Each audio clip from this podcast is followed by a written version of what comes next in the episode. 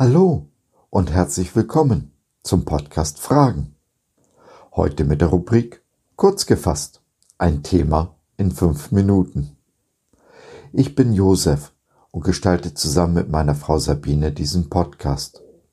Wir freuen uns sehr, dass du dich reingeklickt hast. Schön, dass du dabei bist. Wenn wir etwas in unseren westlichen Demokratien schätzen, dann ist es Freiheit. Nicht wenige verspüren den Drang nach grenzenloser Freiheit. Aber Freiheit hat doch ihre natürlichen Grenzen, oder? Die Frage lautet also, wo endet meine Freiheit?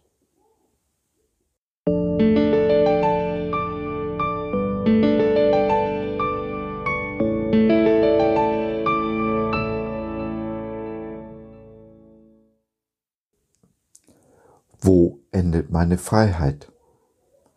Grenzenlose Freiheit gibt es doch nur in der Werbung, oder? Wer von uns hat nicht schon unter den Freiheiten gelitten, die sich unser Gegenüber herausnahm?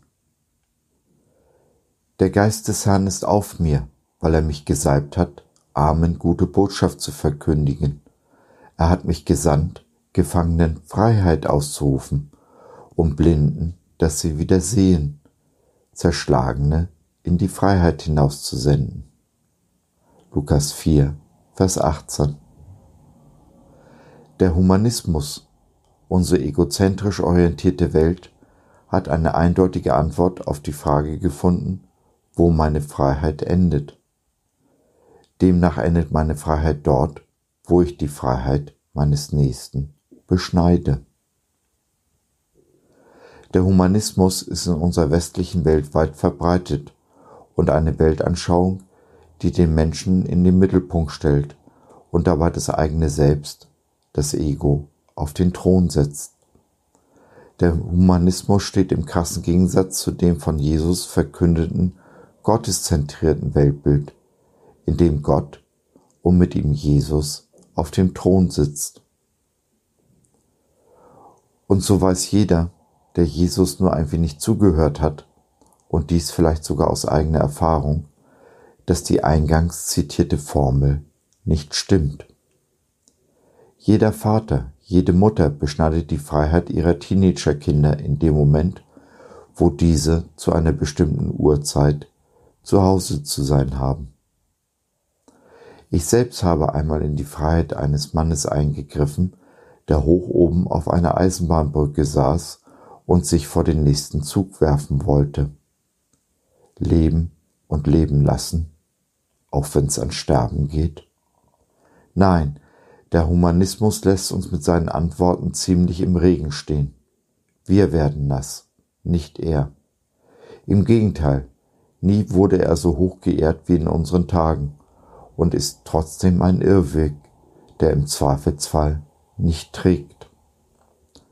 Der Humanismus geht davon aus, dass der Mensch die Krone ist, aber nicht die Krone der Schöpfung, sondern seiner selbst. Mit anderen Worten, das Ego sitzt auf dem Thron. Ein Mensch findet aber nur dann Erfüllung, führt ein sinnvolles und erstrebenswertes Leben und wird nur dann wirklich glücklich, wenn er etwas Höheres als sich selbst zum Maß nimmt, sich etwas Höherem verschreibt und dies mit Haut und Haar.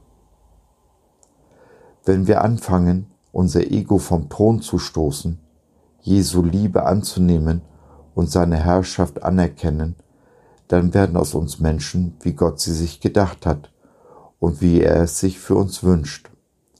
Erst in dem Moment werden wir frei, haben bei aller Verantwortung alle Freiheiten.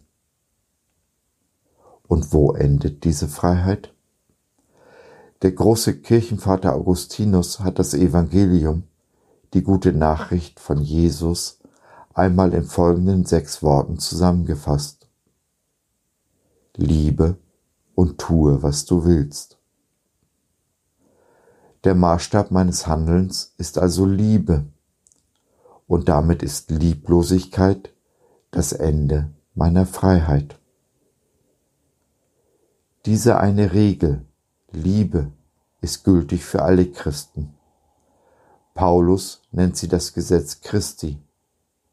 Wir können lieben, weil wir uns geliebt wissen, unendlich geliebt vom Schöpfer des Himmels und der Erde und von unserer Person und Persönlichkeit. In den Augen Gottes sind wir einzigartig und aller Liebe würdig.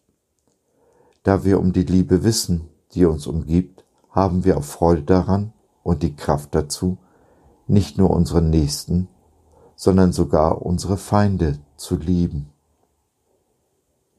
Wer nicht lieben mag, der kann sich den Regeln des Humanismus, seiner Lieblingspartei oder seinem Idol unterwerfen. Man hat auch immer noch die Möglichkeit, sich seine eigenen Regeln zu zimmern, wovon in dieser Welt ja auch reichlich Gebrauch gemacht wird. Wie auch immer, seine ihm von Gott geschenkte Freiheit wird der Mensch dabei verlieren. Das wäre aber schade, denn es ist genau diese Freiheit in Liebe, die uns die Kraft schenkt, diese Welt zum Guten hin zu verändern und sie damit ein bisschen besser zu hinterlassen, als wir sie vorgefunden haben. So, das war's für heute. Wir hoffen, wir haben dich ein wenig nachdenklich gemacht und du konntest etwas mitnehmen. Wenn du noch Fragen hast, mit uns in Kontakt treten möchtest, Anregungen und oder Kritik hast, dann besuch uns doch im Web www.gott.biz. Hier findest du neben viel Interessantem rund um den Glauben auch unsere Community Jesus at Home die interaktive Online-Gemeinde zu Hause. Schau rein, lass von dir hören. Wir würden uns sehr freuen. Bis dahin, Sabine und Josef. Musik